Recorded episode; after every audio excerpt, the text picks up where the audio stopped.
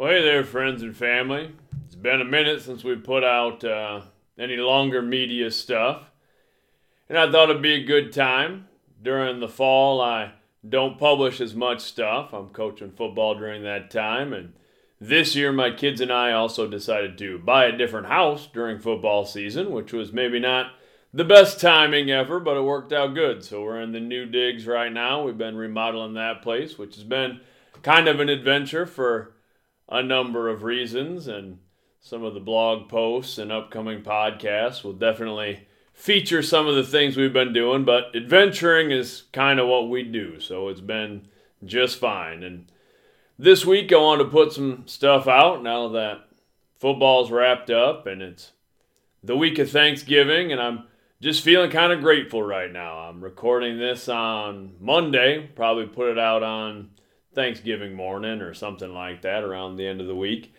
And uh, I hope everybody else is feeling grateful and enjoying things. I know the holidays are going to be a little different this year for a lot of people, maybe not the same gatherings and stuff that we've normally had. I know uh, I certainly miss seeing my extended family and some of my friends who maybe don't live real near that I don't get to uh, see as much right now, and I'm excited for the day when we get to be together again and give hugs and all that stuff. But hope everybody's still finding things to be grateful for. And uh, that got me thinking I'm going to apologize up front. I'm going to subject you all to a song again. I had uh, put out a song a while back and kind of just a new creative endeavor for me. I don't claim that they are any good by any stretch of the imagination in terms of the writing or certainly the guitar playing or singing, but just another fun outlet for me. And the first song that I had posted was uh, really talking about my dad. And this song kind of came out of that as I'm writing things down. A lot of times, uh, one idea will split off into a couple ideas, and I had kind of a line idea for that song to turn into this song. Really talking about both of my folks and uh,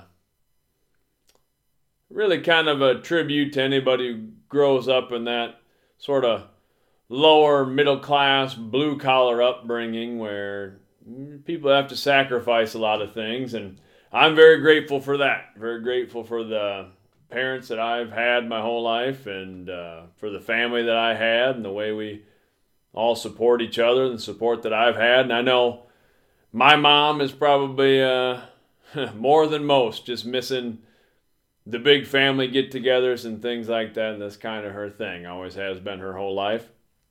And we've been trying to be real good about that stuff. We both work at uh, a school, so trying to do our part to keep school going, all those sorts of things. So this kind of goes out to my folks and to everybody else, and hope you're finding things to be grateful for. This song's called The Long Hard Road.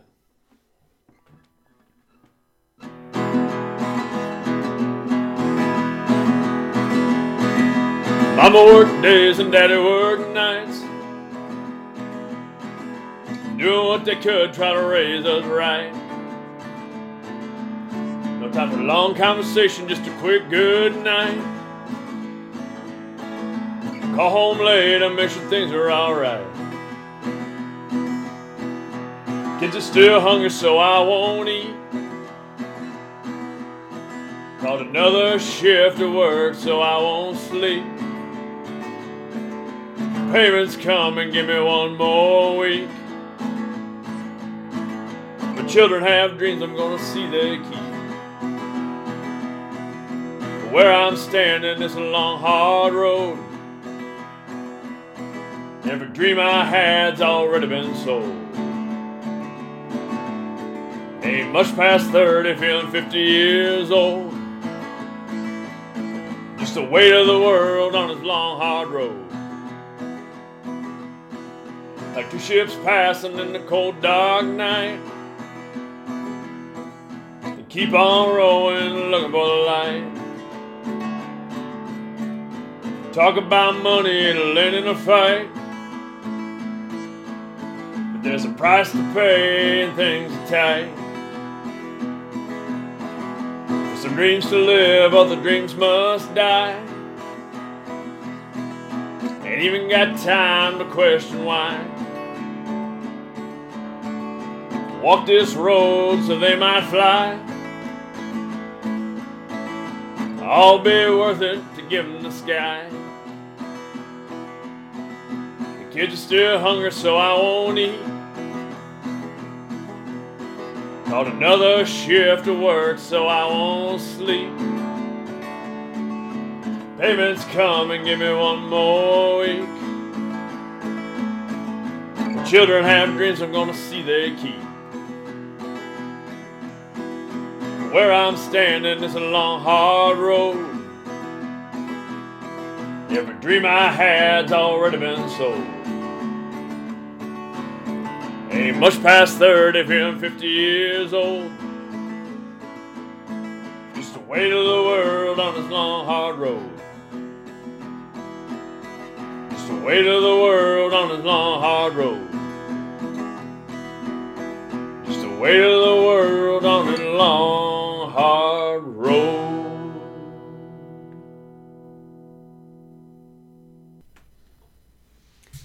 Well, there you go. That's Long Hard Road. That's my second attempt at writing a song. And again, I am not much of a musician, but it's a fun way to chase down an idea. And that's kind of how I feel a lot of the times as I get these ideas and it's sort of just trying to chase them and figure out what they are and they take different forms sometimes sometimes it's a story sometimes it's kind of a biographical essay and sometimes it's a song. And there's a lot of true life things in that song as well. It kind of started with the idea of, uh, of my folks growing up and that first line that mama worked days and daddy worked nights that was the early part of my life. That's what it was is that mom worked during the daytime and dad would be home with us and then dad would work at night when mom was home so that there's always a, a parent home. And yeah i didn't realize at the time when i was young how much of a sacrifice that had to be that they didn't really get much time together and it was really all for us and that's kind of the story of them as far as i'm concerned is making those sacrifices and that was kind of the, one of the first images that I had writing that song. And how reflecting on it as an adult, how that really would have limited their time together. You know, really kind of set their time to to weekends and things like that. And of course, that was time spent with our family as well. And the other image that I had right away, um, there's a line in there when I get to the chorus that says, uh, The kids are still hungry, so I won't eat. I caught another shift at work, so I won't sleep. And that goes to both of my parents as well. And, you know, we were never destitute or anything like that, but, you know, we grew up where money was tight, and I think that is a large percentage of our population. That is that working class, blue collar family where you're waiting on the next paycheck and and you're working to make sure you keep your head above water. And so I do remember things like I remember uh, when I say the kids are still hungry, so I won't eat.